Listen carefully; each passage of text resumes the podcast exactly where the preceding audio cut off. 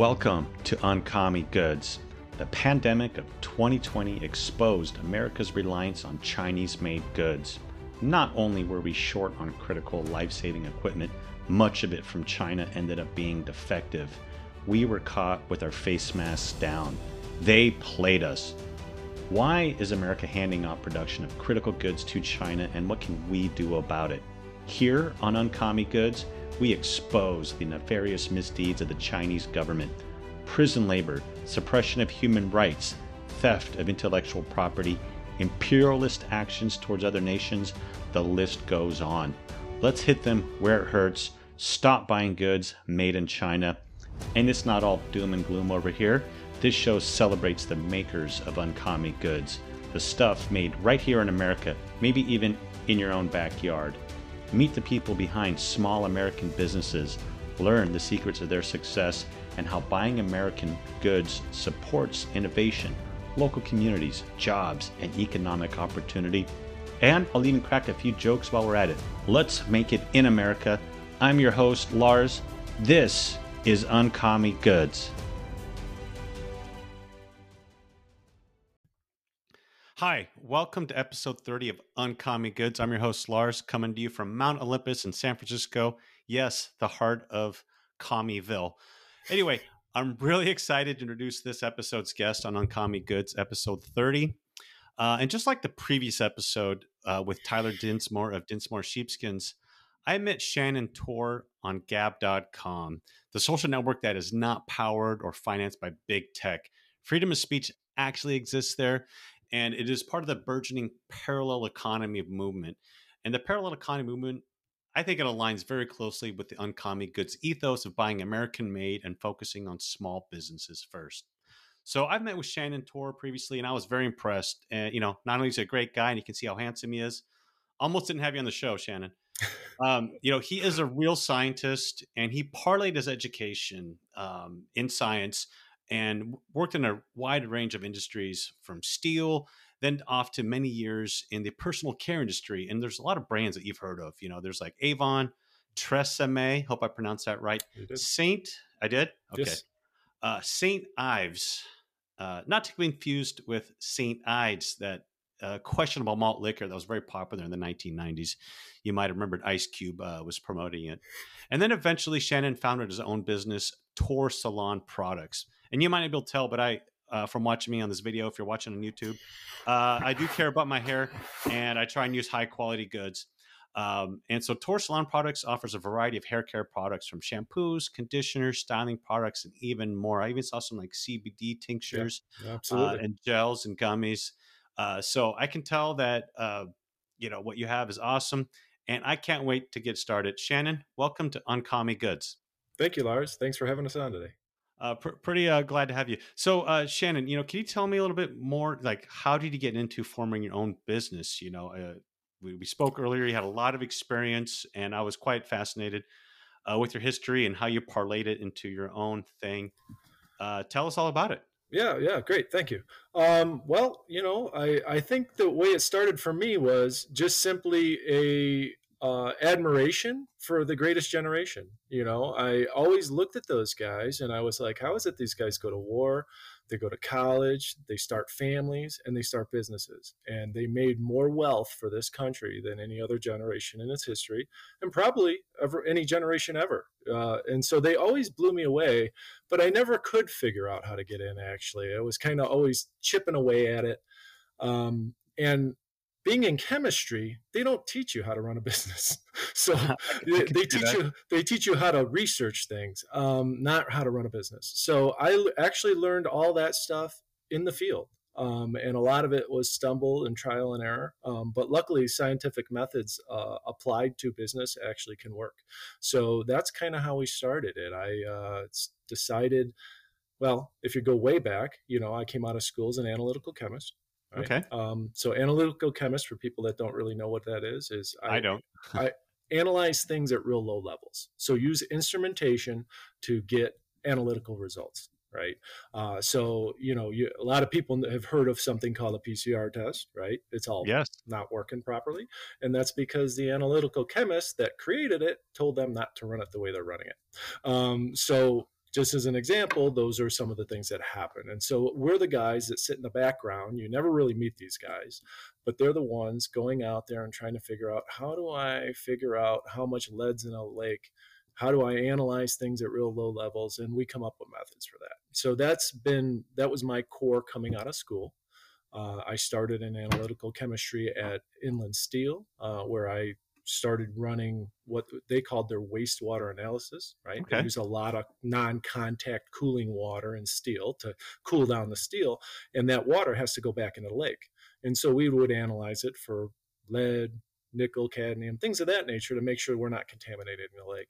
Uh, and was pretty successful there. Uh, and actually, really successful because EPA wrote me up for methods that I helped them debunk their own methods. So uh, we did that for a while.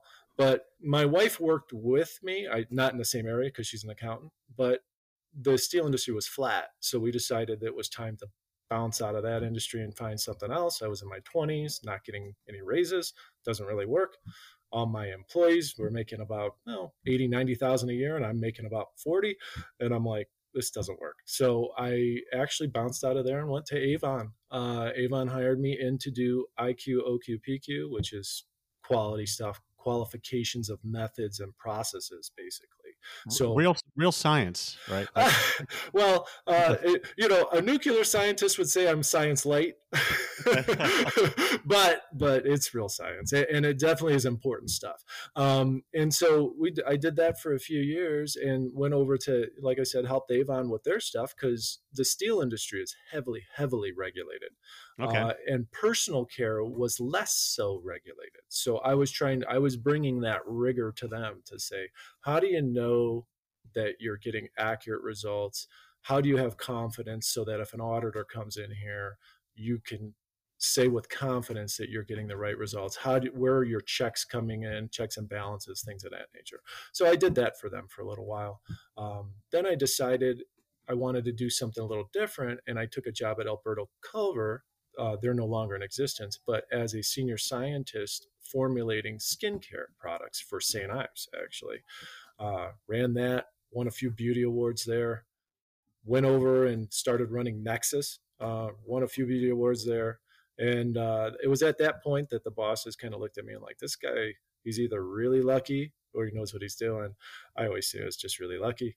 Um, but analytical processes actually work in personal care too. Because of the rigor and the structure you can design these tests to understand what's going on and i just kept applying that over and over uh, and it kept winning. So i kept getting bigger jobs. Uh, and i was a director of r&d at 39 uh, had many PhDs working for me, and I'm a bachelor's degree, so it's kind of a kind of a mis fit, I guess, you know, but I would, I, I, was, I was always the bull in the china shop is the way I would describe it. I'd walk in and go, no, no, no, let's mess this up. Let's kick that over there and see what happens. And uh, long story short, I got put on a project to launch Nexxus and my role was moved. I was pulled out of R&D and I was actually directly reporting to marketing. And a wonderful woman by the name of Gina taught me a ton. She told me, I'm going to bury you in marketing and I'm going to teach you everything I can. Uh, and she took me under her wing and I taught her some of the science and she taught me marketing. And this was, I mean, powerhouse marketer, went to Princeton, went to University of Chicago, like top notch. And used to blow me away. I'd sit in the room and she'd tell me how smart I was, and I'm thinking to myself, "There's no way I like you're like ten times smarter than I am. I've yeah. just got you fooled for some reason." Uh, but she helped me, and then I took a job at Alberto Culver Sold. My role went to either the UK, Japan, or the East Coast, or I could have taken a job with L'Oreal out in Paris. None of those were right because I had a five year old daughter and a professional wife at home.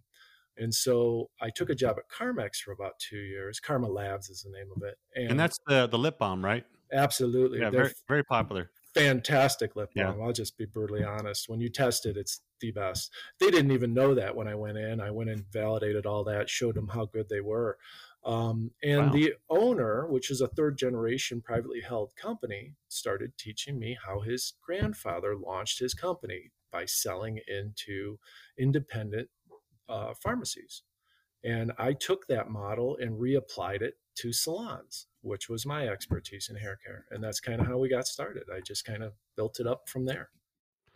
I love it. Um, what really stood out in the beginning was uh, how you just went from the steel industry uh, to salon. What do you think about your background and skill set uh, made that happen? Um, I think it's because I'm not smart enough to know better.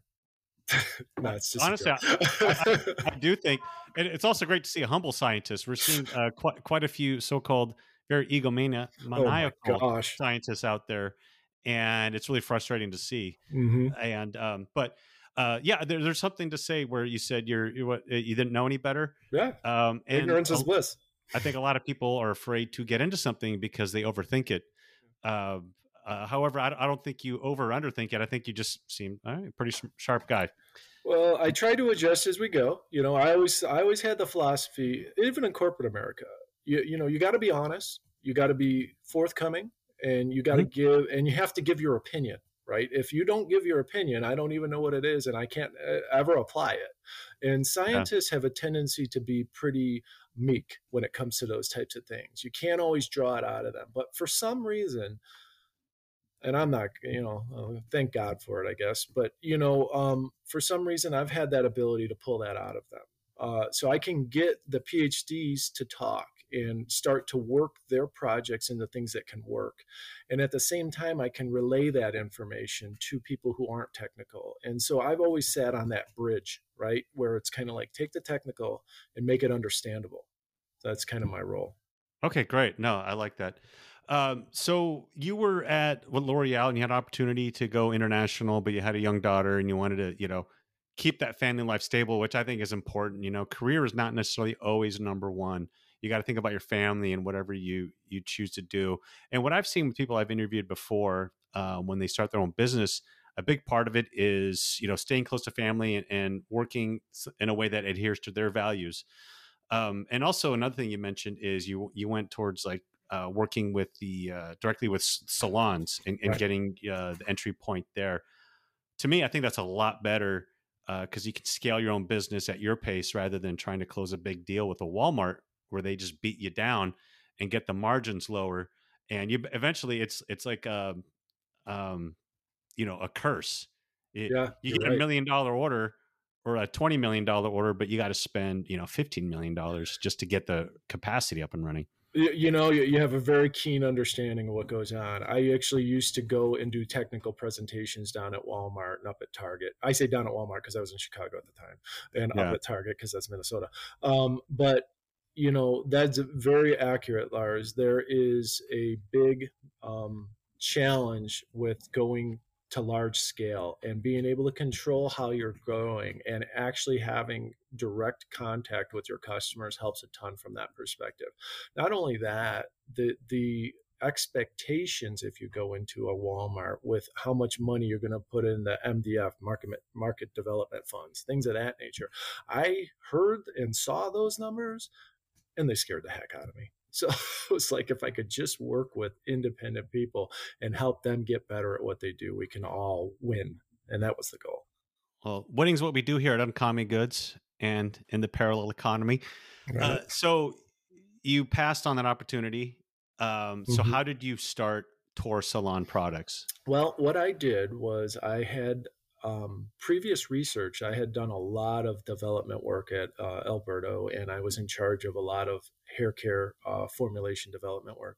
And I had leads in terms of technologies I wanted that I knew uh, Unilever, which was the purchaser of Alberto, didn't want. Uh, and I knew I still had some stuff missing, but I set my positioning so that I was going after hair type so that I could tailor my formulas better. Uh, I know this sounds kind of strange, but you know, most shampoos are sold based on an end benefit like moisture. If I'm creating a moisture shampoo, I have to make it for the average person. So now take everybody you see in the street, take the average of that person and create a formula. Well, what happens is you lose the edges when you do that, right? You're not appealing to the people who, who are on either side of the fringes. And those people are getting upset. They want moisture too right? So Okay. by going after fine, thin, medium, thick, and curly hair, I could tailor my formulas more from a scientist perspective and give per- better performance to the consumer. So that's what we did. And we went out and launched that. And then what I started to do was educate the stylists on how ingredients worked and what was working and what wasn't working. I would constantly hear marketing no offense to any marketers out there lying yeah. lying to people about how things work. They'd say this formula with vitamin e does blah.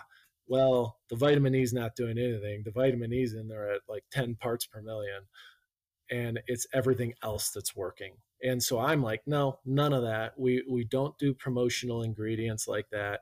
We keep it real simple and we talk about the science if that loses you, I slow it down and I just go, okay, you're just not interested in that. That's fine. Here's a good performing product. Try that. But what we try to do is educate people on how things actually work. Um, you'll hear things from consumer language. Sulfates are bad for you, but nobody knows what a sulfate is. You know, and so I'm with like, you. Yeah. It's that kind of stuff. No and we, we debunk all that. And and I I do that with customers too. I just simply say, give me a call I'll tell you how things work. You can go research it. You'll find out that what I'm telling you is accurate. Okay. So, um, so when you started uh, and you went with that approach on based on like hair type and formulating around that, um, you know, did you like outsource it to a factory? Did you, Yeah. you know, homebrew it in a basement? Um, you know, stir it in a pot like Yeah, a like a that- witch's well- cauldron. Well, you know, we always use witches' cauldrons. We are scientists, and everybody Okay. assumes we're mad scientists based Yeah. on what you see on TV. Right. so that's a given. Um, Yeah. No, uh, what we did was, uh, I, my intent was actually never to produce in house.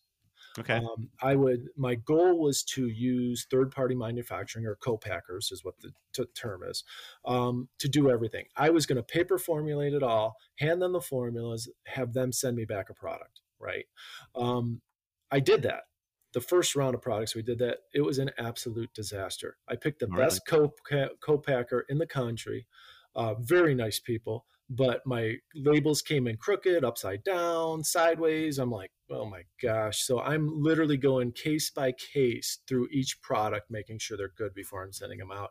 And at that point, I said, well, time to pivot. You know, small business owner, we got to bring it in house. And so we brought it all in house. I bought a lab that I used to use at Alberto Culver. I brought it into my facility. We bought a processing tank and all the equipment we needed and just brought it all in. Again, luckily, I, I'm very fortunate. I, ha- I knew all these things, right? These are Okay. things that I was taught at Alberto, and all I had to do was go out and find them and bring them in.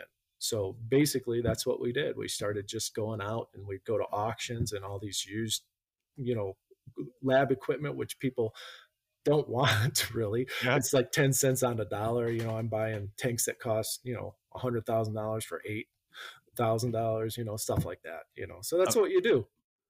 Wow. Yeah. I, I can't imagine going out and buying a lab, uh, not my area of expertise. So I find that quite fascinating. Um, so, you know, what kind of surprised you the most? Um, you know, I know you make, um, you know, made in the USA products and you source your goods and source materials are all USA made. Uh, you know, what kind of surprised you the most about, you know, making 100% USA made product? Well, the, the, the trick in you can source most things from the states. That, Mm-hmm. That's not such a problem. The biggest problem a lot of times is making sure that who you're sourcing it from is getting it from the states. So, what do I mean by that? Um, a package manufacturer might have five plants throughout the world, right? And so then it's incumbent upon you to, and they'll tell you, and they're not trying to hide it. It's incumbent upon you to go, well, where are you making this? Because they might be making it in Germany and sending it over. They might be making it in China and sending it over. It's hard to say unless you ask the question. They will be honest with you if, they, if you ask them because they're not trying to hide that stuff. But you know, even knowing to ask the question is probably one of the biggest things. Is to go, okay, I'm buying this from a company that's headquartered in. We'll make it up, uh, Minneapolis, right, Minnesota. Um, then taking the next step and saying, well, what plant are you making this at? And again, a lot of that is just uh, knowledge of the industry and understanding where things come from. Um, but uh, the other part is poking at them and going, "Uh, you're, you are making this here in the States, right? You know, and which Yeah. plants it coming from? And if not, okay, well, what can we do what are you making here so we can pivot to that Gotcha. So ask questions um, oh, yeah. and make them answer, right? And you know, sort of push push the envelope to get an idea. Okay. Absolutely. No, that makes sense. I mean, it's like going out to a restaurant. You're like, hey, you know what? Is there, I don't know, gluten in here? If if that's important, or are you using real butter, or is it, you know, because that's important to me. It's eating like real food, and so pushing back and ensuring that you're getting what you what you're expecting to get yeah, yeah, yeah. What I find is most places are, you know, we're honest people. Most people are like, yeah, mm-hmm. this is how it's done. This is how we do it. I even had one guy come back to me and go, we do make that in China, but if that's a problem for you, we can source it from a different plant. And I'm like, okay. okay. Well, you know, there was one material there. I was like, all right, you know, this was an exotic material. So I, I had to source it. It had to come up from overseas. So it ended up coming from France. And see, that's not necessarily a problem because if it goes, if the option is, hey, we got eight ingredients and seven of them are made in the US, and the eighth one is either made in China or France or Germany, I'm more than happy to get it from France or Germany because right. uh, those countries are friendly to us. And uh, as far as I know, they're not trying to screw us over and you know negotiate in bad faith. Uh, you know, other people might disagree, but um, that's not what I'm seeing on a daily basis. Um, and you know, if I was going to get a car, it'd be a, a, Porsche from Germany. So there you go. It wasn't yeah. a bad choice. yeah. So, um, have you seen any any issues with products uh, from China? Like you know, working oh, yeah. with the the bigger uh, manufacturers and the bigger companies you've been with. Yeah, absolutely. Actually, I've seen we've had like recall problems from China. So oh, like it, it, it's gone to the scale of we've had to pull it back you know off the shelves so uh, i'll give you two quick ones um, okay the first one, you know, uh, and it's the more recent, so I'm kind of going backwards in chronological time. Um, but the first one was I was at Carmex, and Carmex uses, if you've ever used it and look at the label, you'll see lanolin on there. And lanolin is an, a is a grease that comes from sheep. It's it's cleaned and it's really healthy for us. It actually mimics our natural oils that come out of our body very very well, like 98% the same. And so they they're the biggest consumer of lanolin in the world. It's a natural product. All all they do is basically when you shear a sheep, you take that that wool and you clean that off and bleach it, and that's lanolin. Okay. So there's no lanolin on my sweater right now. No, no, they would they took all that off there to sell it to someone else. Uh, okay. um, but what what happened was this: we're buying this, and now all uh, Carmex products are drugs, right? They're over the counter drugs, OTC drug. That's sunscreens uh, and anti acne products, things of that okay. nature, are over the counter drugs. Um, and so we're getting this lanolin from them and they send us a sample and it's all great and we say yeah pull the trigger. They send over a whole container of this stuff and what we found when we melted down the first drum was at the very bottom about 10 pounds of sand. Okay that that sounds like a lot. Uh, yeah it's a couple shovels full you know okay. and so like you know i'm trying to make a drug product and you're throwing sand in there to increase the weight so you can get a little more money out of me it probably netted them a whole $2500 more which like you're kind of like it doesn't make any sense at all but yet that's what they did. Because um, you're never going to buy from them again right? Cut off totally. Yeah. i mean like immediately and forever right? We in fact in in within a day there was a no china policy in the company like everything got rejected coming out of China. So you know, I love you, it, and that's I mean, how it should be. Come to that, yeah, but yeah, yeah, it's horrible that it had to, but but they ended up in the right place. Um, prior to that, I was running. Uh, I got to think of which brand it was. It was Nexxus that we were running, and we were doing a promotional where we were. You know, it's a hair care brand. You know, we're giving away brushes if you're buying a shampoo and a conditioner kind of thing. So it's all tied together in the shop, and these things. So you know, marketing orders these products. They're coming out of China actually we are like, ah, no big deal. They're brushes, you know, like right, yeah. should, not be a problem. just, Even I'm like, well, you know, you know, yeah, brush, right? yeah, it's a brush. You know, you're kind of like, well, whatever. You know, it's not even a functional ingredient. It's just brushing your hair, contaminated with lead. So we're like, you're kidding me. Like you, you couldn't Yikes. keep lead off of a hairbrush. And so, you know, we reject the whole thing. We had to recall a bunch of products it's ridiculous. I mean, you're thinking to yourself, like, there's a lack of yeah. lack of ethics, and then there's deliberately sabotaging, and you're like, which one is this? You know, you can't always tell. You can't tell, and it's you know, I hate to ascribe something to a culture, but I don't know what it is. Like it, it seems like it's a very short term uh, thinking to go, hey, if we just so. Throw a bunch of sand in here, we'll make more on this order, rather than like, hey, you know, we we can send them high quality lanolin, lanolin and get repeat business over and over again. Well, think about it. And yeah, Biggest consumer of lanolin in the world. And they Yeah. and they they're sticking it to them. You're like, what are you doing? That's horrible business Oh, strategy. uh, yeah, you think you know, at least, you know, give them a good deal and and just create a good Right. business relationship. So, well, I'm glad there was a no China policy. You know, my policy is no China. Yeah. I feel the same. anything.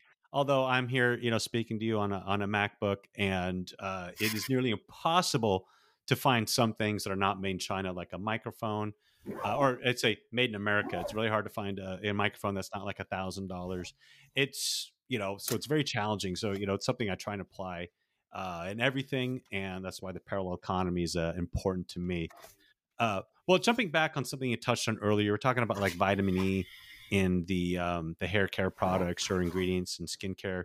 Um, you know, what are some other like marketing myths? You know, for us regular consumers. You know, you mentioned sulfate. You know, we don't even know what it is. Is it bad? Is it good? Right. Um, you know, what are some other, other marketing myths, and are there any other ingredients we should avoid?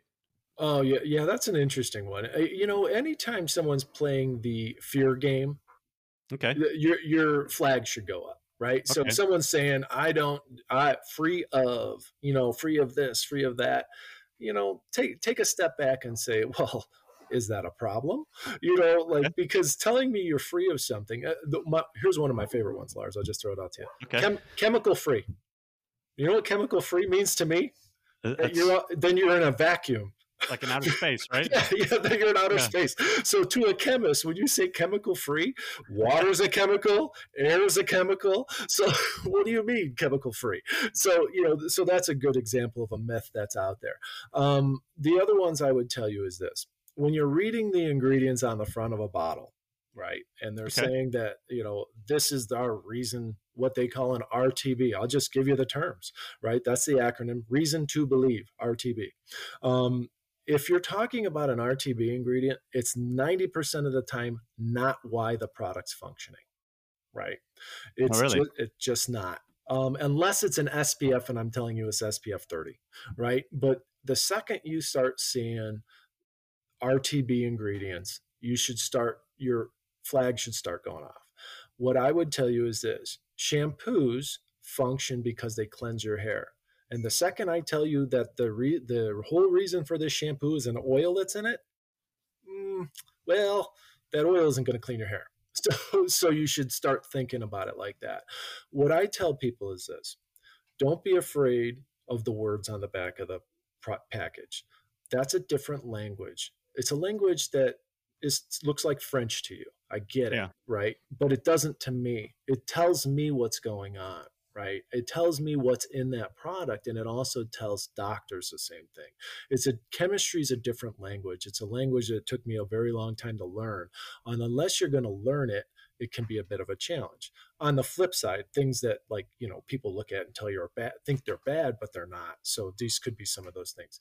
Um, alcohol, cetyl alcohol is a great example. That's a Okay. wax. That's a wax. It's a solid pellet at room temperature and it's used in conditioners to get to make it white and to give it viscosity give it some some structure right um cetyl alcohol cannot dry your hair just like cholesterol will not dry your hair the ol the all means alcohol functional group to a chemist right Okay. it does not mean drying. It doesn't mean it's ethanol, which is the one we drink, and it can dry you out. So understanding that these things shift is, and that's just the chemistry. That's just how it works. So Okay, that's so what I. I read the the back of the uh, bottle of conditioner. It does say what cetyl alcohol on there. No worries. Don't start doing shots. No. no, no, not gonna Okay. get you. Not gonna get you buzzed. All right. Uh, Good. It- but I'm it may, getting back anyway. So but it may put you in the toilet. I don't know. okay.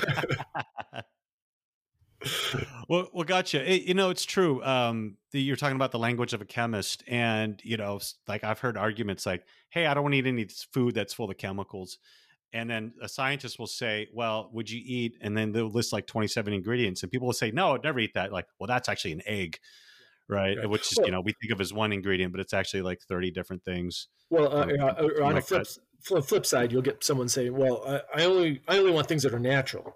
Yeah, Well, lead's a natural, arsenic is natural, sulfur. sulfur is natural, Cyanide. cyanide's Yeah. natural. I don't Yeah. want any of those things personally. Gotcha. You you can have them all you want. I'm going to avoid them. I think. Gotcha. So, so you think some of the the people are conscious, or, or they try and avoid chemicals, and it just turns out it's just the wording might seem harmful, or It's what it is. Is it, it's it's a feel good thing to say, Yeah. Right? But it doesn't. It it shows a lack of a desire to understand. In my opinion, I don't know that for sure, but but it's like that shows that you're not really comprehending it, right? You know, like go for the comprehension, don't go for you know the flash and they're falling for the flash but that's Okay. what marketing is i mean i'll be honest that's what sells products is you know the flash Yeah. so yeah. is it what I it mean, is. When it's uh, you know Halloween time and it's time to buy candy corn, I'm going to buy it, even though it you know it does say cholesterol free, but I didn't buy it because it's cholesterol free.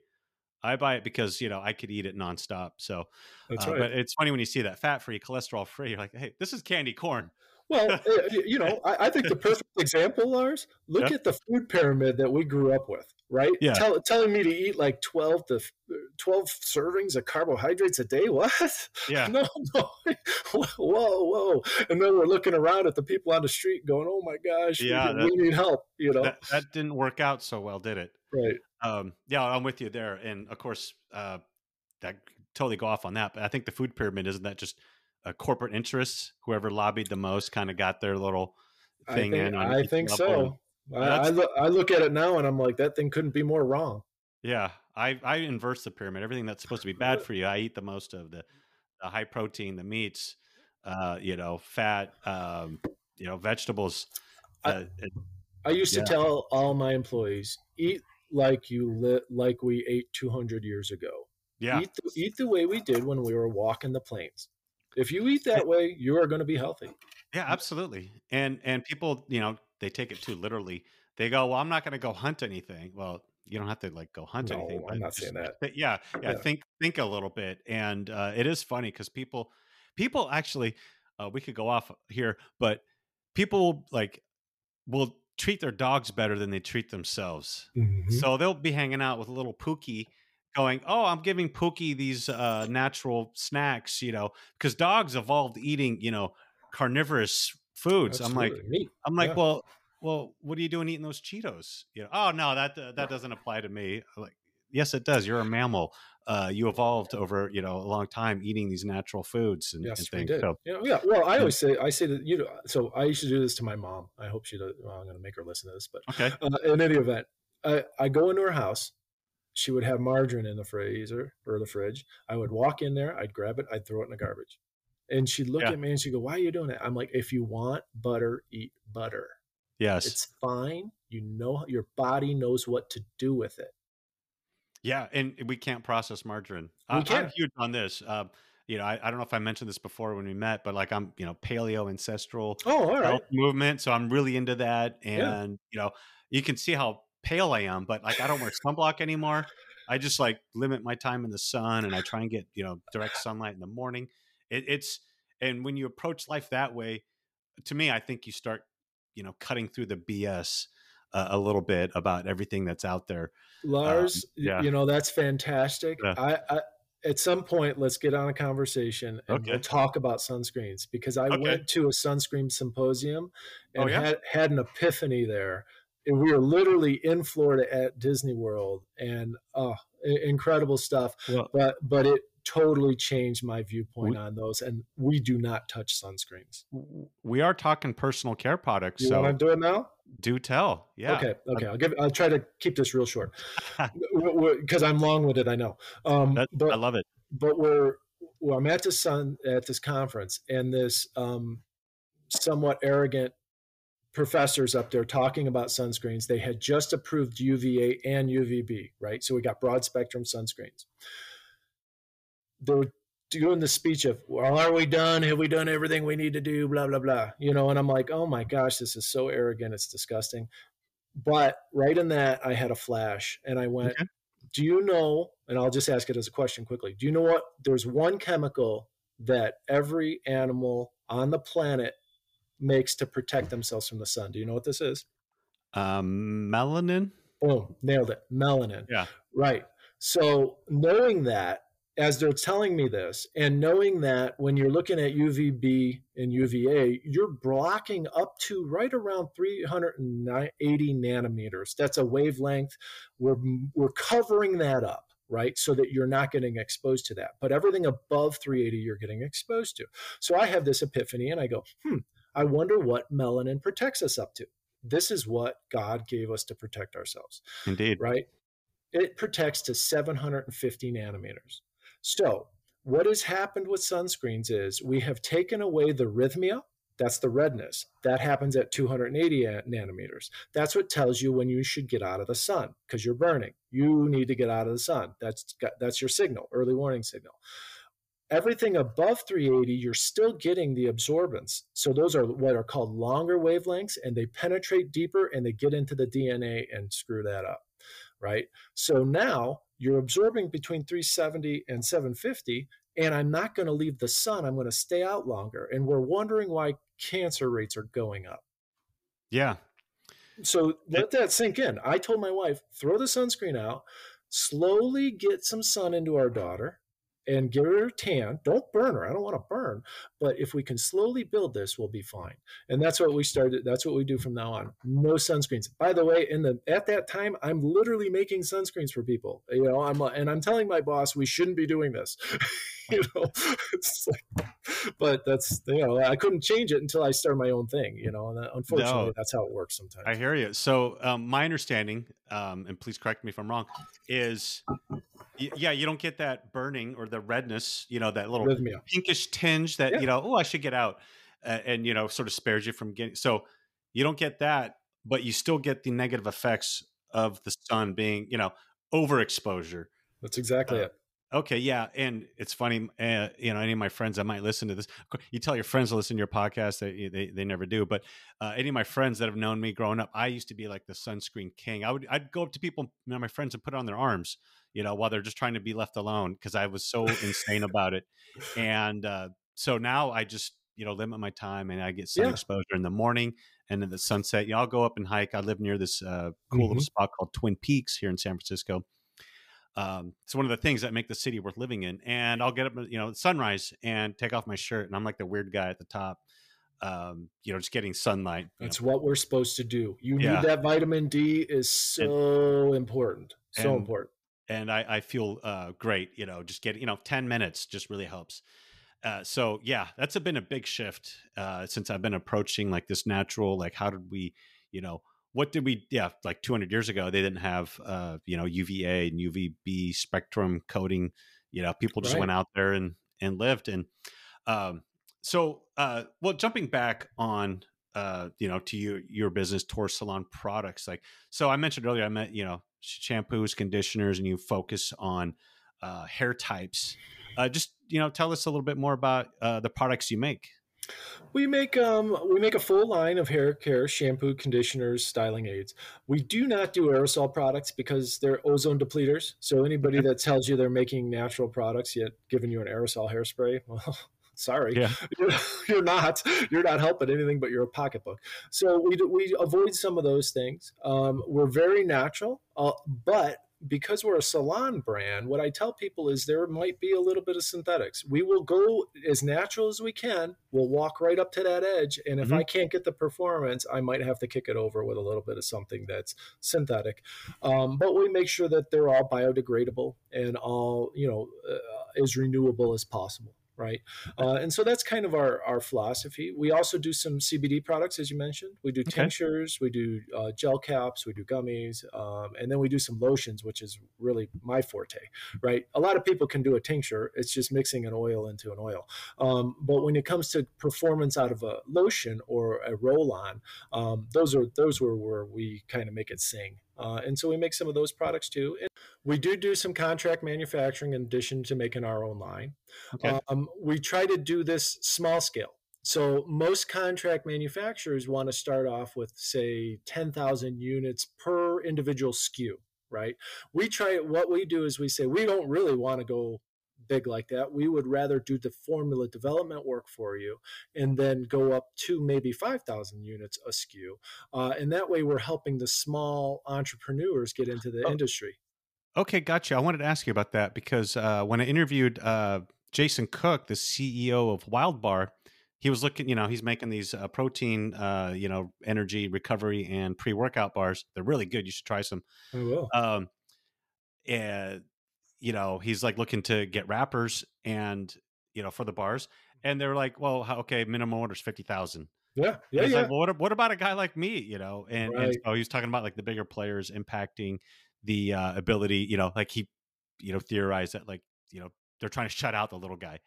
Absolutely, uh, he's, he's 100% accurate. Yeah. Uh, oh man, it's a it is such a challenge to get going because of that. When I when I did my initial orders, they were still relatively con- controllable. They wanted mm-hmm. 5,000 units a piece just to do uh, to, in order for me to even turn on the shampoos and conditioners. Okay. Now, mind you, I haven't sold a one, and I'm you know I've got like 30,000 units right? And you're like looking at it like, oh my gosh, this is ridiculous, which is where going in and manufacturing ourselves started to make even more sense because now we were able to really control it.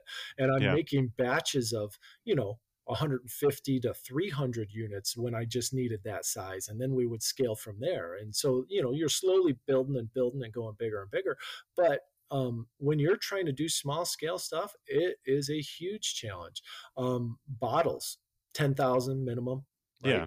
If I wanted the little disc caps that go on the top to screw on, uh, 60,000 minimum. Ones that you press and snap. Yeah. Yeah. That's called a disc yeah. cap. Disc cap. Okay. 60,000 is the minimum order for those. Wow. What are you going to, what is this entrepreneur going to do with that? What am I going to do with 60,000 disc caps? And where are you going to put them? Yeah. you know? So it, it, becomes a challenge at many levels.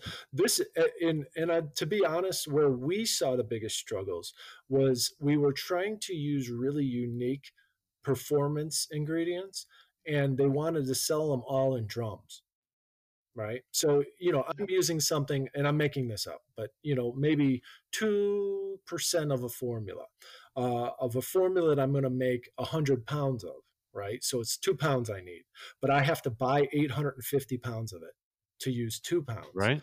And so now you're looking at it, and uh, you know, luckily again with experience, I knew okay, how long how, how long do I have? How long will this last before it goes bad? Because a lot of these things will go bad, and you have to retest them.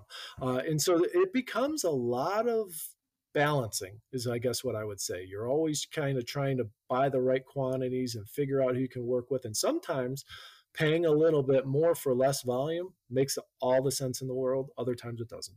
Gotcha. And you, you said you were um, trying to do small batches for some, you know, to help out other yeah, small.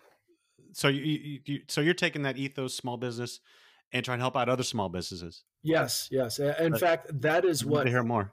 Well, uh, uh, so two things. Um, that's what got us through the COVID lockdown in okay. Illinois the salons were shut down for about six months. Not right? good. Well, and that was all of my revenue. You got to figure I was in 55 salons that I had built in the Chicagoland area, and all these poor people are shut down. Now, these these women and men are hustlers and they figured it out because they're small business owners too. They ended up starting to go to their clients. I had my stylist coming to my office to cut my hair you know and in fact i offered my office to her in case she wanted to cut other people's hair uh, I love it. but not it being her salon where she could get in trouble right? Um, so no that that approach of using that i had brought in one guy beforehand who came to me and he's a separate cbd company. I can't really mention names because we got contracts on that kind of stuff.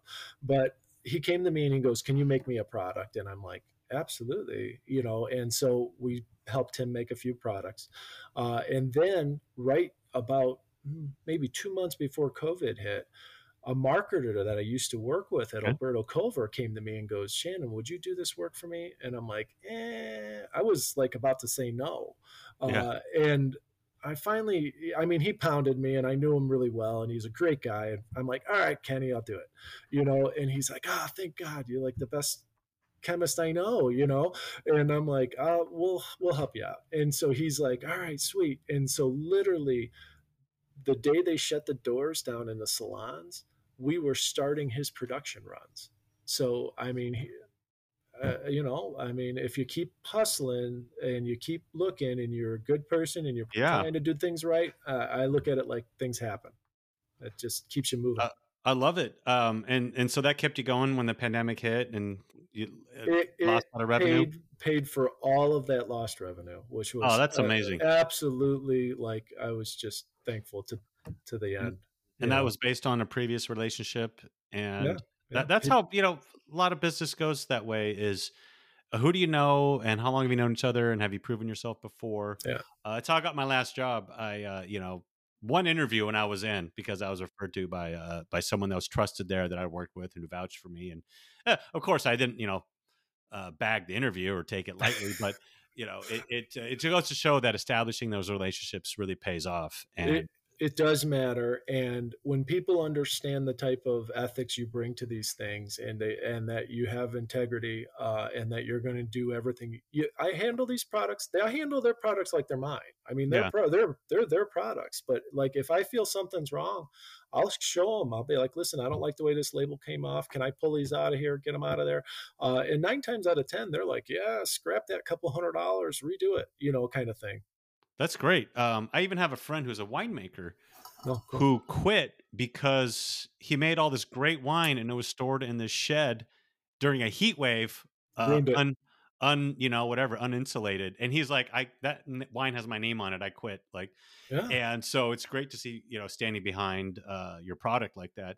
And uh, so there's no uh, you know sand in the in the bottles there. no, no way. Uh, no, yeah, I'm uh, I'm honest to a fault. Uh, I I love it. the way I look at it is I have lost money because I've misquoted people, uh, and that's me. That's my Yeah. fault, uh, and I eat it when that kind of stuff happens. I do not. It's just how I do business. You know, I I'm a I want people to walk away from a relationship with me and say, you know what, there's nothing but integrity there, uh, and so that's how I live life.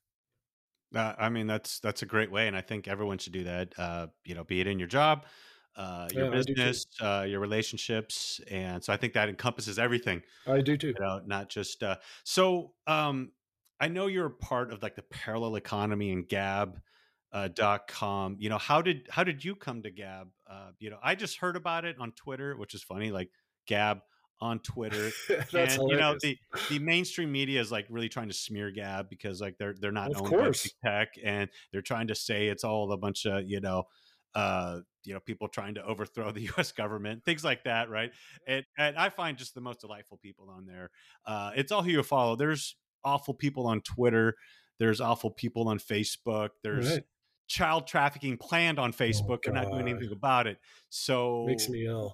yeah and it's crazy so i think they're just projecting a little bit and Of course. We- I think at this point, if they, they haven't figured that out, I'm not so sure they're ever going to figure it out because they've Yeah. been so brainwashed by the system Mhm. that eh, I'm not so sure there's a whole lot of hope for those people. I, I mean, I Yeah. have hope for them, but I just don't know if there's a whole lot. and, and i think what's funny is it's just like if they ever you know see the light it's like hey come on board we're, Yeah. we're here with like we're not we're no grudges here at least i think that's my impression That's my Uh, view too. yeah so how did you end up on gab and and Yeah, yeah, that's a really parallel economy So that one's an interesting one for me. So uh, yeah, I'll tell you my Facebook story, which goes back to ten years. Right, I, I was uh, still at Alberto at the time, and I was shutting Facebook down. The only reason I had Facebook was because I was playing a lot of volleyball, and the volleyball um, tournaments were all scheduled on Facebook. So I was missing these things, uh, and it was driving me crazy. So my wife one day sets this account up for me. So I use it for maybe two years, and I'm like, I can't do this anymore. And she's like, Why? I said, This is neither social nor media. I said, So for social media, it's got neither one. I Yeah. said, This is a bunch of people trying to force their opinions on people. That's not social. And I said, and it's not media because none of this is accurate, none of the data. So I'm like, I'm shutting it down. And one of the my buddies, the scientist I worked with, looks at me and goes, How am I going to get a hold of you? And I'm like, What? Like, you have my cell phone, you have my home phone. Yeah, you you have my email. I, I my office is 50 feet from you. You know what I mean? And like, yeah. there, it was all of a sudden I was leaving the planet, according to this guy. Like, you know what I mean? I'm like, I don't get that. So, anyhow, I, I kind of shut it down. I don't do social media. It, it, you know, that was like where it went from there. I wouldn't touch it. So, about a year ago, my wife goes, You got to check this out. And I'm like, What is it? And she's like, This Gab. It's like amazing. It's like a bunch. Of, it's free speech finally, like a free speech platform that people are actually allowed to do stuff. I love what this guy's doing. So I start reading about Andrew Torba, and I'm like, man, this guy's got it going, man. He's getting smacked down left and right by banks shutting him down, and he just yeah. keeps plugging along. I'm like, I love it, and so I'm like, all right, I'll look a little. So I'm like on her account looking a little bit, and I'm like, hmm. Little time passes, the COVID thing hits and we relocate to Colorado from Illinois. And I looked at my wife and I said, It's time to jump in on this. And she's like, What do you mean? I said, Let's start advertising on Gab. Let's get involved. I was taking a different approach. I was going to all the school board meetings locally. I was starting to get involved at a, at a local level just because we all know that things need to change. And yeah. I'm like, I'm not one to sit back and tell other people to do stuff I'm not willing to do. So I, that's what I started doing. I started going to everything. I'm going to the PTA meetings. There's the only dude in the room. You know what I mean? They're looking at me like, why is this guy even here? You yeah. know what I mean? But you know, I'm like, no, this is this is what I've got an 11 year old daughter, and and I want to make sure that things are done the way we want them done as a community and a fantastic community. And so I was like, let's do this at every level and so we started leaning into on that kind of stuff and that's kind of how we got involved so i, I actually use gab now and I, I hadn't used social media in 10 years I don't even use LinkedIn. I'm on it. You'll see me mm-hmm. on it. it. Hasn't been touched since I left Alberto Culver 10 years ago. So, you know, it's one of those things where I look at it and I'm like, I don't like all the crap behind it. But when people are honest and able to actually tell you what they want or what is important and be honest, all of a sudden those things come out. And yeah, you can get people that are extreme, but okay, I can deal with that. I'd rather have honesty. Yeah, yeah. and you know, the thing with free speech is it's free speech isn't free it's free. stuff that you want to hear that's what people people people think free speech is. I want to say stuff, yeah, but the inverse is you're going to hear stuff that you necessarily don't want to hear or agree right. with, and you have to accept both to have free speech. Uh, that's, and that's, that's what a lot of people don't understand. I don't know why. You yeah. know, Lars, I, I, struggle with this. Like, uh, like you know, I'm maybe I'm too logical sometimes, but I'm yeah. like, what? What they think they can tell you anything they want, but you're not allowed to. I, you know, I was to me uh, that's a misnomer. It's like I don't even want to live in that world, mm-hmm. right? Mm-hmm. You know, and so it, it's really strange, but that's kind of what they've built. They've separated everybody into these little groups they don't and, and so that everybody's pitted against each other and what i tell people is you know what 80 90% of the people i meet are good people they're not bad yeah. people and they're not trying to do anything to you they're just trying to live their life and want to be left alone what's wrong yeah. with that you know what what why i think covid's a perfect example if you want to take a vaccine take it Absolutely. Why does yeah. that mean anything about me? I don't. You can jab yourself every day till the end of infinity. It's fine. I just don't boosters. Yeah.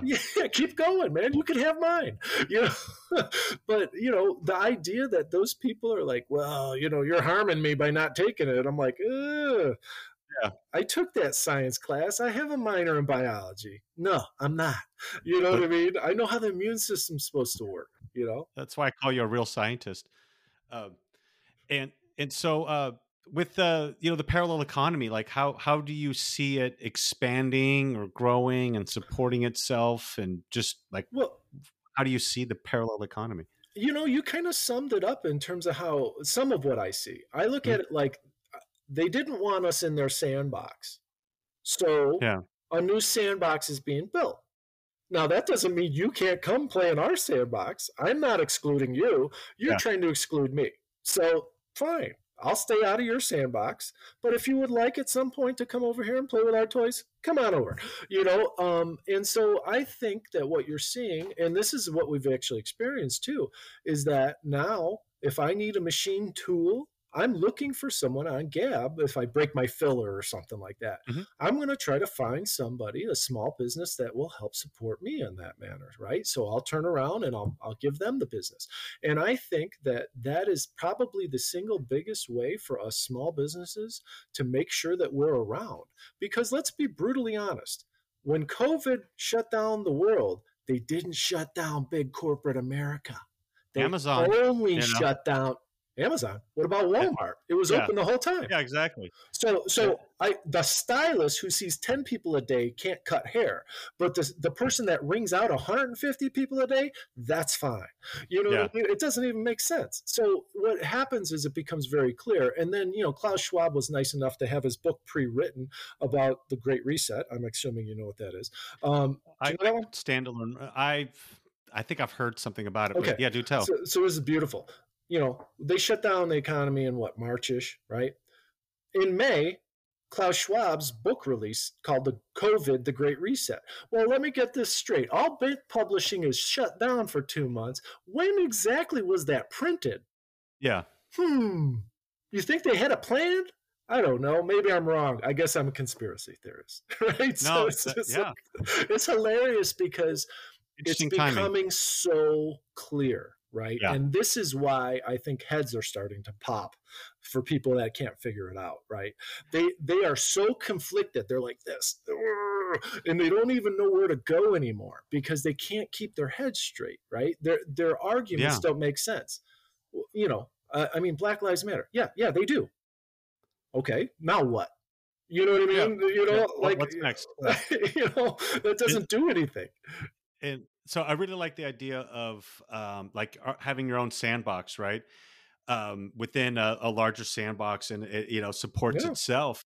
The um, you know it's like every time uh, you know people talk about boycotting a corporation, and I I go well I can't boycott you know McDonald's, Walmart, uh, Coke because I don't buy their products anyway. Like right. I can't boycott anything else. The last thing I'm going to boycott once it you know my macbook you know because they're all made in china and i gotta get figure something out or when my iphone wears out like it's it's goners um and it's like there's nowhere else i can go so I have to grow something rather than cut something out. So I'm not the, so you know I've been buying some you know I, I just purchased some uh, some like deodorant from Dissident Soaps. They're on there.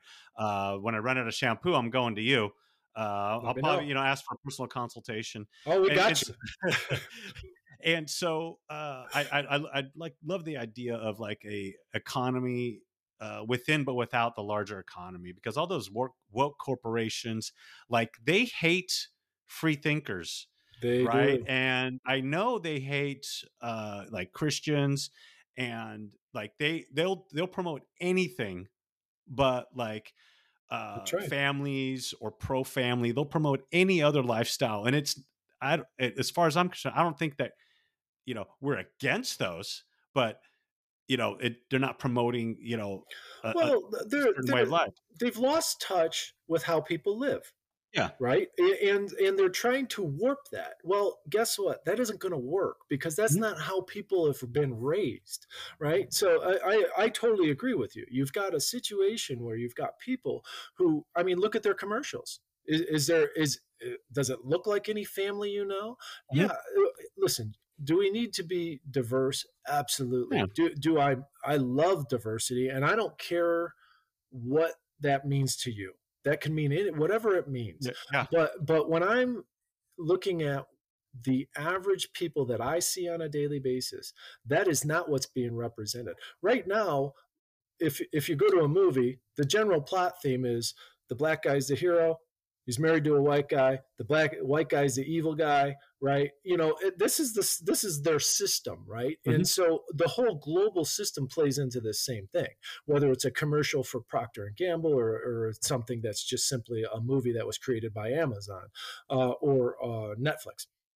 So you know to me this is what is waking everybody up. It's mm-hmm. this idea that they've pushed it too far right? You know i'm like i'm this idea that just because I have white skin, I'm a racist. Like, yeah. where does that come from? Even it doesn't doesn't make sense um, at all, right? And so, people are still being convinced by some of these people. So you got to pull away from them. But to your point, I'm in somewhat of the same position as you. I don't shop at these places anyway.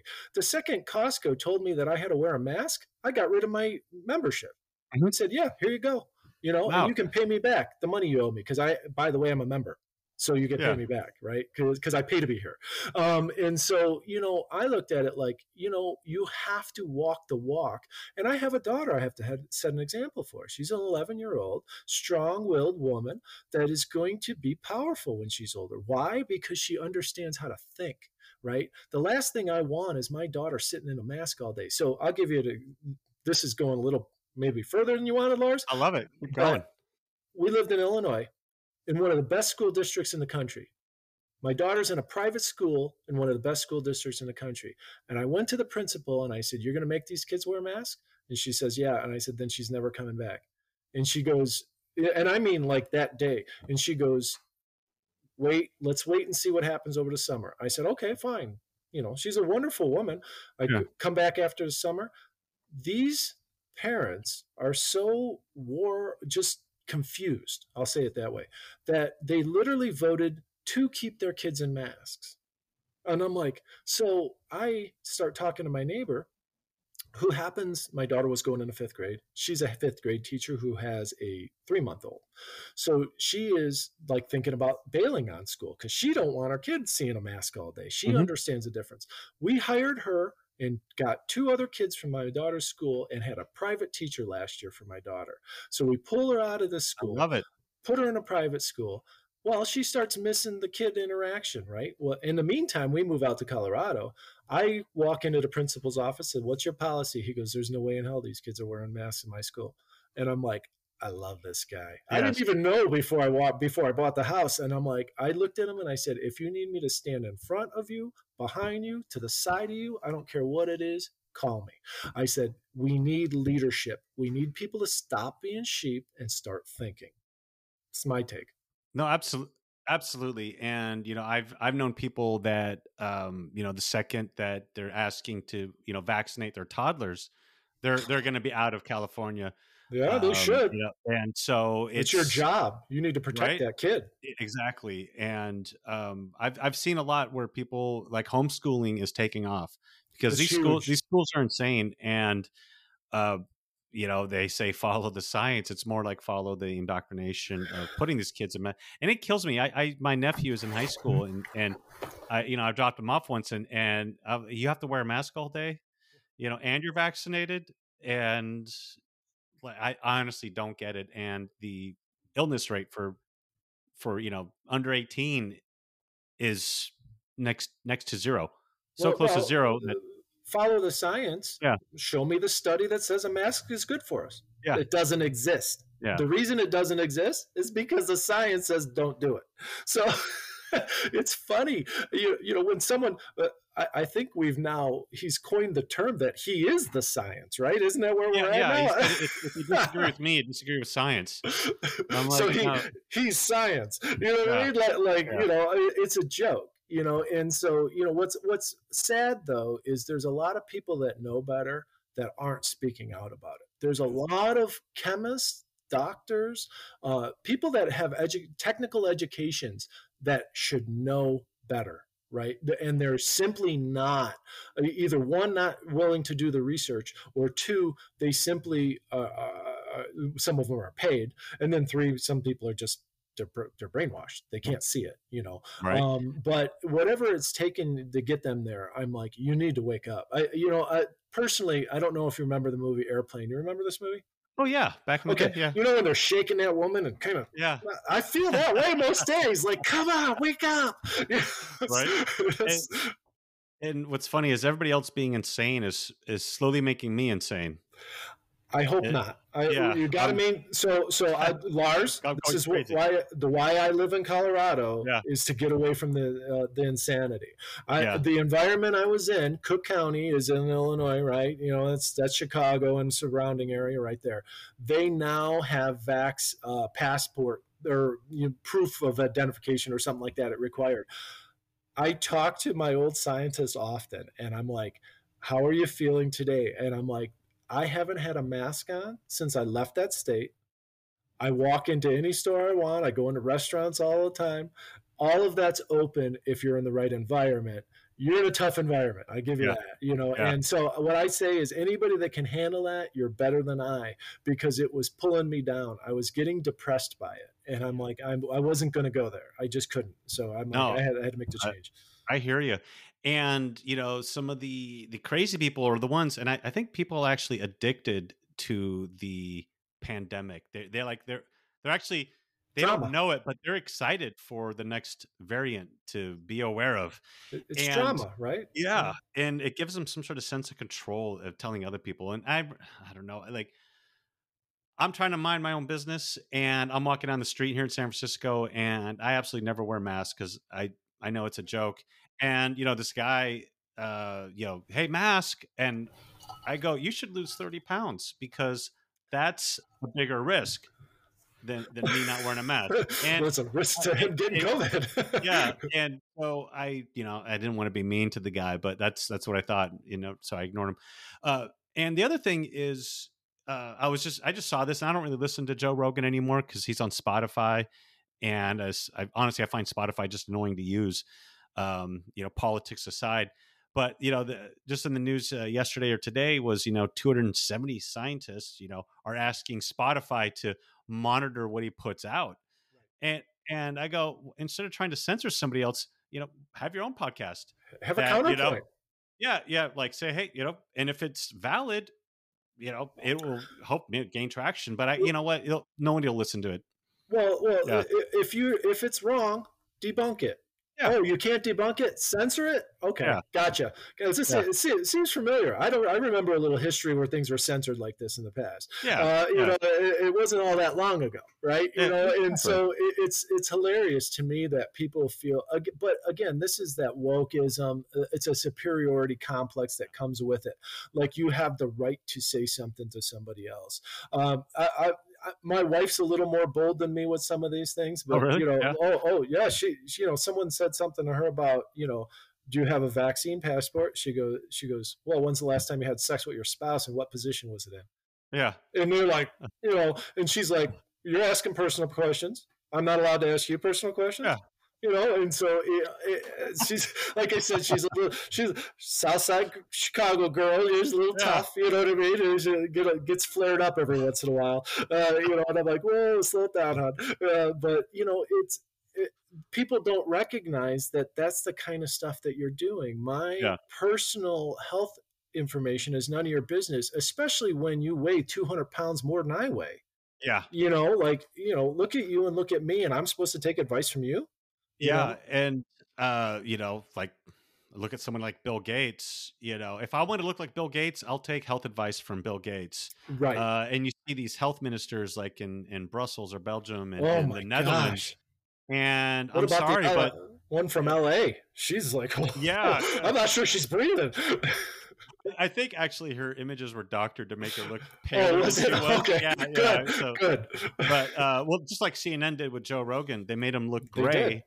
When when he you know was like, "Hey, I have COVID," and you know, you know, of course they made fun. You know, uh, the talk about misinformation. They're like, "Ah, he's taking horse paste or whatever," and right. you know, Yeah, yeah, the guy Oh, wins God. the Nobel Pri- Peace Prize for making this drug, and you're you're Yeah, making yeah, right. a horse drug. You know, Yeah. well, what's funny is I have horses, right? And oh, you we- know, nice. Yeah, yeah, we have four of them, and we had to go get some ivermectin because they because they need to be dewormed. Well, Yeah. it's in the back now. Like you know, so you know, you, we go to feed stores and stuff, Yeah. right? You know, tractor supplies and stuff like that, where they have these things, and they're like, "You're not going to take it, are you?" And I'm like, "I have four horses." yeah, you know, and and no, I'm not taking this, you know. I mean? But but I guess that's where we're at now. Uh, you know, when people are being shunned from getting literally what is considered what is a good quality product they could have, I guess they're going to try to find interesting ways to get there. yeah. Wow, that's amazing. And it's it also reminds me of uh, that hydroxychloroquine incident where some lady gave her husband a bunch of uh, stuff from the fish supply store and ended up killing him. And honestly, I think she was trying to kill him.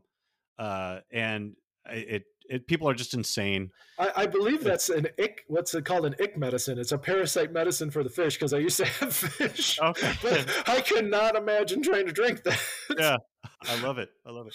Um, and uh, you know, I would say the real pandemic is poor health and people not able and willing to freely share ideas and arguments, and they get their ego cut, you know, stuck on being right rather than you know, uh, re-examining their point of view. You know, I, I, you, know you need to be able to do that to, well, to grow and expand and know. One of the biggest challenges I've found in my career is, and this is true of all scientists, even okay. right, is you know we're supposed to use the scientific method. You, you yes. have a, a hypothesis, you test the hypothesis, and then you reassess what happened. Did I learn something? Is my hypothesis still valid? That piece is a challenge for people. They have a challenge when it comes to shifting that position. Even scientists struggle with this. It's it I personally say that this is probably why I was more effective than most of them is because I would take that knowledge and go, okay, I was wrong. You know, and I need to reassess what I was thinking here and come up with new ideas that support this new yeah. direction.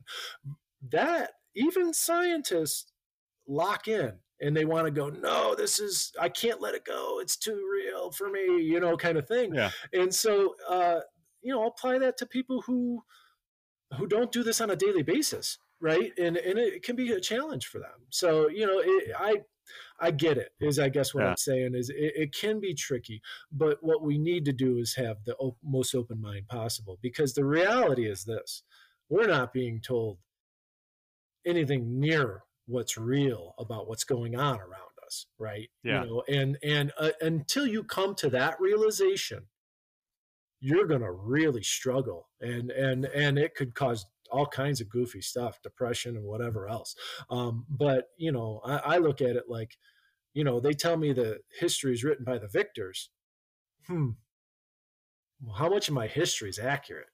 Right the yeah. victor the victor wrote it right you got to think about those types of things and if you're not going into that and having that kind of open mind to everything everything you always there's always something to learn. That's just my rule of thumb. Yeah no that's true and that's why i call you a real scientist because uh, you're, you're obviously you're willing to re-examine um, you know a, a conclusion uh, with you know new evidence and you have to you have to. yeah and i've i've taken many hard stands in my life and uh, you know to have them you know presented with new information you know it, I, i'm with you it is a little hard to change your your mind on things sure. and uh, it's funny like in politics though they'll go hey 18 years ago you know like say someone's running for president you were adamant about this issue and now you're you're flip-flopping it's like well you know it is kind of good to change your mind in, in light of new evidence i could uh, be wrong as a, as opposed to you know trying to you know the latest poll. Uh, what should I say? Right. You know, uh, like have principle, right? Uh, but you if you're if you're doing it with morals and principles, you're fine. You're, yeah. you're, you're going to be clean, and you're even going to be able to explain why you're making those changes because yeah. it's like, well, I learned this, this, and this, and therefore this is no longer valid, and I had to uh, had to shift some of those things. Yeah. Um, you know, I, I there's many positions in my life that have been shifted. I had a friend I used to work with, uh, fellow scientist, used to make this comment every time he gave a presentation, and you know, a lot of his stuff was bunky goofy stuff. But this was a really profound statement he would make 98% of everything we know to be true today will be proven wrong tomorrow. Wow. And that's been true of history throughout history. And so if you think about it that way, that means you have to constantly reassess where things are at and has something changed in the world has something changed in my world to make things different uh, if you have that and by the way he struggled to have that kind of open mind even yeah. he'd say that yeah. um, living it is more difficult and so it's an interesting thing but that's kind of how i try to live life i you know uh, if everything i've been taught you know is i'm going to at some point shift that position wow. a little bit Um, and having that open mind to that allows you to one forgive yourself for making those changes and two embrace those changes right? And say you know what? I'm just trying to do the best i can with the information i'm provided at the time. Yeah uh, and that makes a lot of sense. And that kind of leads into um, uh, you know my next question is like you know what kind of advice you know jumping back to you know your business um, we kind of got big picture there which i love uh, you know, what advice would you give to other aspiring entrepreneurs that want to make like a, you know, a USA focused, USA made business? Uh, okay, a couple things. One, um, research, right? Uh, understanding your market, who you're going after, is number one. Number two, ask a ton of questions from people that have been around this, right? That makes sense. The, the more questions you can ask, I, I was I had the dubious distinction at most of the companies I've been at that the whoever the uh, CEO or VP of my area is, I remember at one point uh, uh, I'll just tell the story. Uh, yeah. His name was Carlos, and he would he would do this whenever he would he he could say, "Is there any questions?" And then he'd put a piece of paper in front of me, and so yeah. because he's like, I am so sick of you. And he even said it at one point. I am so sick of you asking me these questions that you know I can't answer. They're too deep, you know. And I'm like, whoa, I'm trying to learn. And so there's a fine line there, right? Yeah. Because I, I I told them I'm like, I'm not trying to rub you the wrong way. I'm not trying to stump you. I'm inquisitive. So be inquisitive. You have to ask a ton of questions. Don't assume you know the answer as to why yeah, someone did something huge. they did. Um, and then the third one is um, try to find somebody that's done it. Right? Try to find somebody that has, and it doesn't need to even need to be in the same industry, but find a core of entrepreneurs that you can bounce these questions off of, right? Because what I find is I have a buddy that's a very successful plumbing business. Well, you know, I get to ask him questions about like things he's done. Like, you know, yeah. well, what do you think of this? You know, and he doesn't know the science, but he understands business really, really well. And so he'll be like, well, you know, did you think of that angle or did you think of this angle? You have to have that circle of confidence where you can kick kick the tires, right? Like you're buying a car. You need to do those types of things. And those, if you can do those things, um, and you're willing to, you know, bleed a pint of blood, uh, you'll probably get there is the way I say yeah. it. You know, you, you, you just got to grind it out, you know? And so, you know, we spent many hours at the lab with my daughter, you know, eating pizza in the front room and she's doing science experiments next to me as I'm trying to yeah. create new products. This, this was the way of life for a few years. You know, my wife would literally come pick her up after work and come to the office eh, because they wanted to see me, you know, and I'm like, it's the easiest way to do it. And then, you know, I, my, my daughter's zooming around in the back on her scooter and things of that nature. So, you know, you got to make it a family thing too. That's, I guess, the third piece. Bring everyone in because if you do that, um, you're going to be more successful and you're also not going to end up in a situation where you know you guys aren't communicating anymore which would be horrible. Okay yeah that's brilliant. And um, you know i think uh, yeah bringing the family in uh, so they kind of see where you're what you're doing. And also yeah you stay close and in touch and and they, they see how hard you're working. I think that yeah, might they get yeah. to you know it's funny because you know chemistry is one of those weird things where when people haven't done it for their career they tend to be really interested to see it.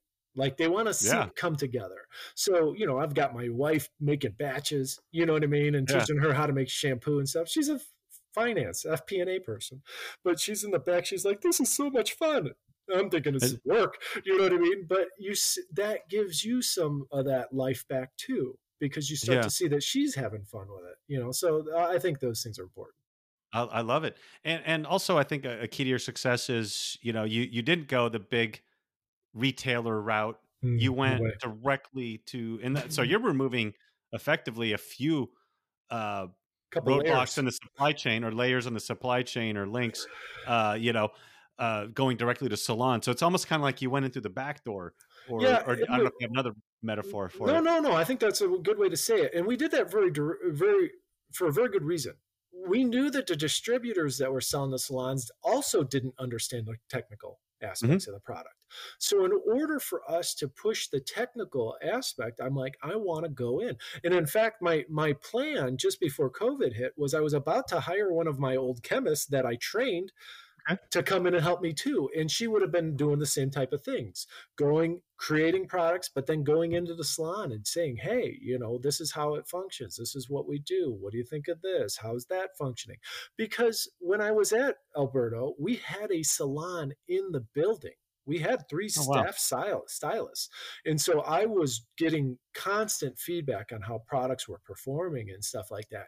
And and what you start to realize is that they want that knowledge. And so that's the reason we, we kind of focus that direction. But you're exactly right.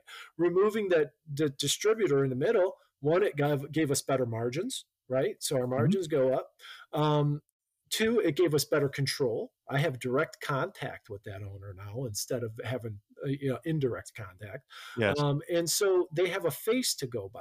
And you know, let's be honest. Some of the time, I was literally hand delivering these products because I'm visiting people, and they put in an order, so I hand drop it off, or I have my daughter running in to drop it off for them. Right. And they're like, "Oh man, he's here," you know, yeah. and enjoying that. So you know, again, uh, make it human right we're human right there's there's nothing wrong with humanity we need that back you know yeah and that's a big part of like you know the uncommon goods ethos is you know you're supporting a small business there is a, a name or a face or a person or a daughter right. running around uh, behind that business uh, yeah, you know, they're, supporting they're helping, it. They're helping and, me buy new basketball shoes for her at this moment. Yeah, you know what exactly. I mean? Things of that nature. And uh, I, you know that's something that people shouldn't lose sight of is you know and you know people working at big corporations are people too but at the same time people going out there and putting out the effort to start a small business uh, you know that money is local like you know support yeah. you know you go out and spend uh, you know the local store um, you have time to you know go to the school board and help ensure the quality of the school um, and you know you're supporting your local community because you have a small local business and they have those direct relationships and you know that's what i'm trying to support with this podcast and you know get that kind of message out Lars, it's even something as simple as this. So, like, yeah. and I had to ask the question because I wasn't sure.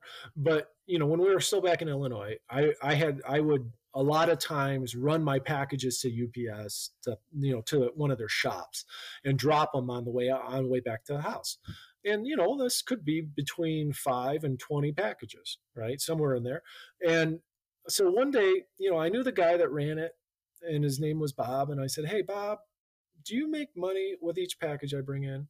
And he's like yeah i do. And i'm like thank you. And he's like why'd you ask me that? I said because i'm not going to give them to the ups driver then. Yeah. I'm going to drop them for you. And he looked at me and he goes thank you. And i'm like no, no thanks necessary. I got you. Well, you know, this, you know, the goofy shutdown starts happening and people are getting all freaky uh, early on, right? You know, and I mean, people are like lined up outside his shop with masks on. He would see me pull up, he'd wave me around to the back, pull all my packages out of my trunk, and I'd be out of there in 30 seconds. Well, oh, wow. why, well, why, why did he do that? Because I took interest in him and his well being right? So now he's like, I'm not waiting, making this guy wait. I'm gonna, you know, I'm cranking it out, right? Like I'm gonna help wow. him out. So this is this is how we're supposed to function as humans. This is humanity, in my opinion. This is what we need to go back to. This is part of the parallel economy. We write each other notes when we when we send products to each other, thanking each other, and things of that nature. That's how it's life's supposed to be. That's how it was in the back in the day.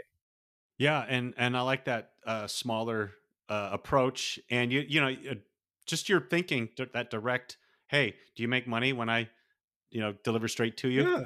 um, as opposed to just you know sending it elsewhere. My ups uh, guy would have uh, gladly stopped and picked up every package. I, his yeah. name was pete. I knew him yeah. first name basis.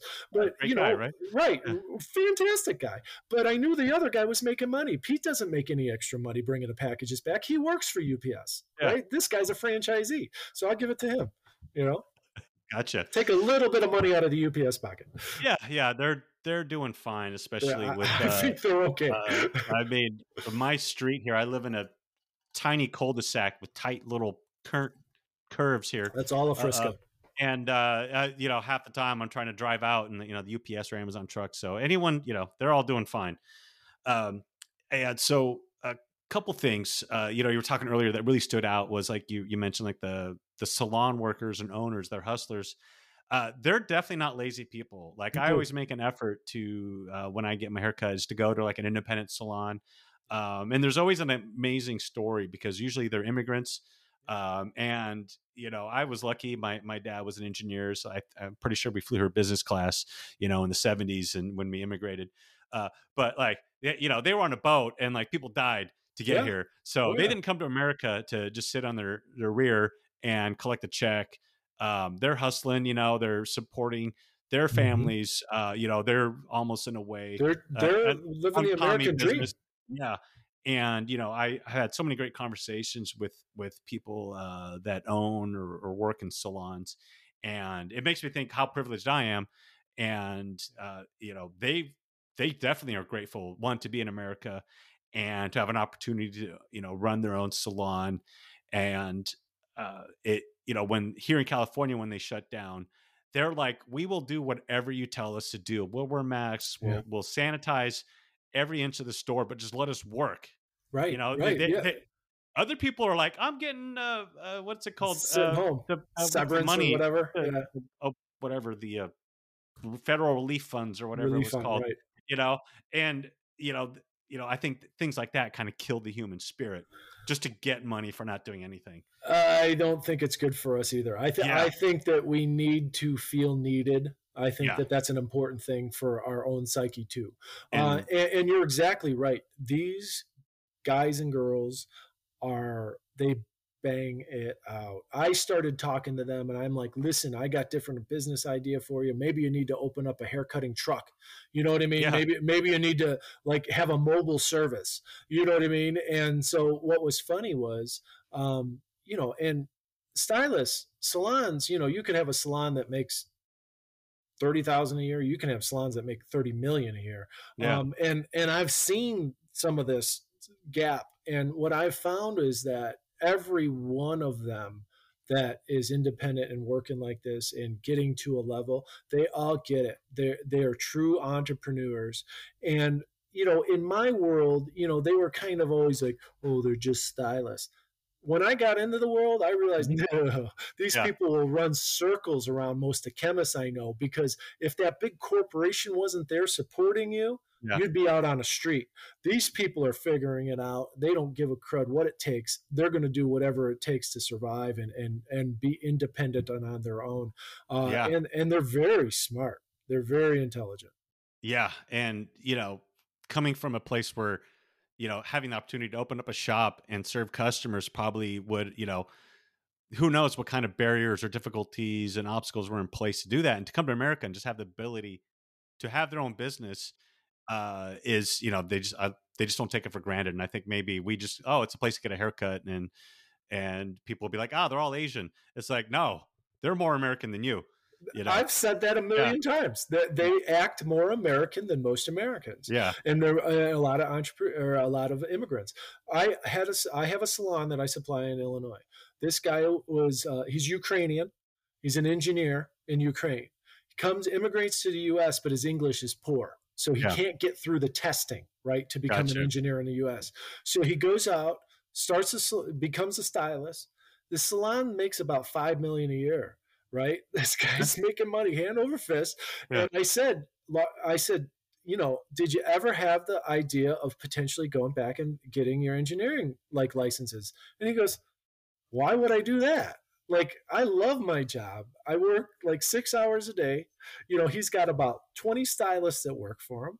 And I'm like, this is what a fantastic story. I'm like, wow. it's true entrepreneurial stories, and I see them all the time. Some of them are you Americans too. I mean, but but like a lot of immigrants, but then yeah. a lot of Americans, and all of them with the same thing. A lot of them will tell me, I wanted knew I wanted to do hair when I was seven years old, and I just kept plugging forward. And by the time they're 21, they've got a salon and they're making a couple hundred thousand a year. Like, holy criminy! I didn't even. I was like barely finishing college you know what I mean? And these people are already like, you know, stuffing money in the bank. You know, I might have to change uh, careers. We might be too late, Lars. uh, so Shannon, uh, people out there that are listening and they might have uh, wiry or thick uh, hair, you know, where can they find your products? How can they find you, you know, on social media, you know, online? Uh, if they want to get a hold of your products, how, how can we? The, uh, easy, the easiest way to grab us is at torsalonproducts.com Com. It's got an S on the end of products. Um, that's our website. However, we're also on the, all the social media platforms too. Um, I won't say that you're going to get answers from me there because I they have to be forwarded to me. But if you have any questions, if, if someone has questions, they can actually email me through our website, and we have that personal touch. We still do all of that stuff. So my wife will filter things and get them down to my level, and I'll okay. start answering all the technical questions. Um, but we can help people at all levels from that perspective. We answer those types of questions all the time on how products work. Um, and yeah, so that's kind of where we're at. Gotcha. So Tor Salon Products, T O R Salon Products. All one word. Dot com. Okay, dot with an S at the end. Yes. Uh, no, that's terrific. So Shannon, it's been so great to have you on the show. Um, you know, I don't know if there's anything else you wanted to share. Uh, not not in particular. Just thank you. Okay, so thank you, and uh, you know, very so glad to have you. You know, a real scientist, a critical thinker, an entrepreneur. Um, you know, supporting your local community with your business, and you know, ethical businessman, and using high quality ingredients, all sourced in America, and even your packaging, right, is American yeah, sourced. Absolutely. And and so I know that's important because, um, you know, very important thing that you know, shrinking that supply chain you know reduces the risk uh, you know for in the quality is more you know the higher quality with that. And so uh, just love to see a story like yours and it was an absolute delight having you on unkami goods. Uh, you know i'm a big fan of the parallel, parallel economy. I'm trying to spread the word on you know the unkami goods buying american and parallel economy supporting small businesses that are aligned with your values. So shannon thank awesome. you so much for being on unkami goods. Oh thank you so much lars. It's been fantastic. Ton of fun. thank you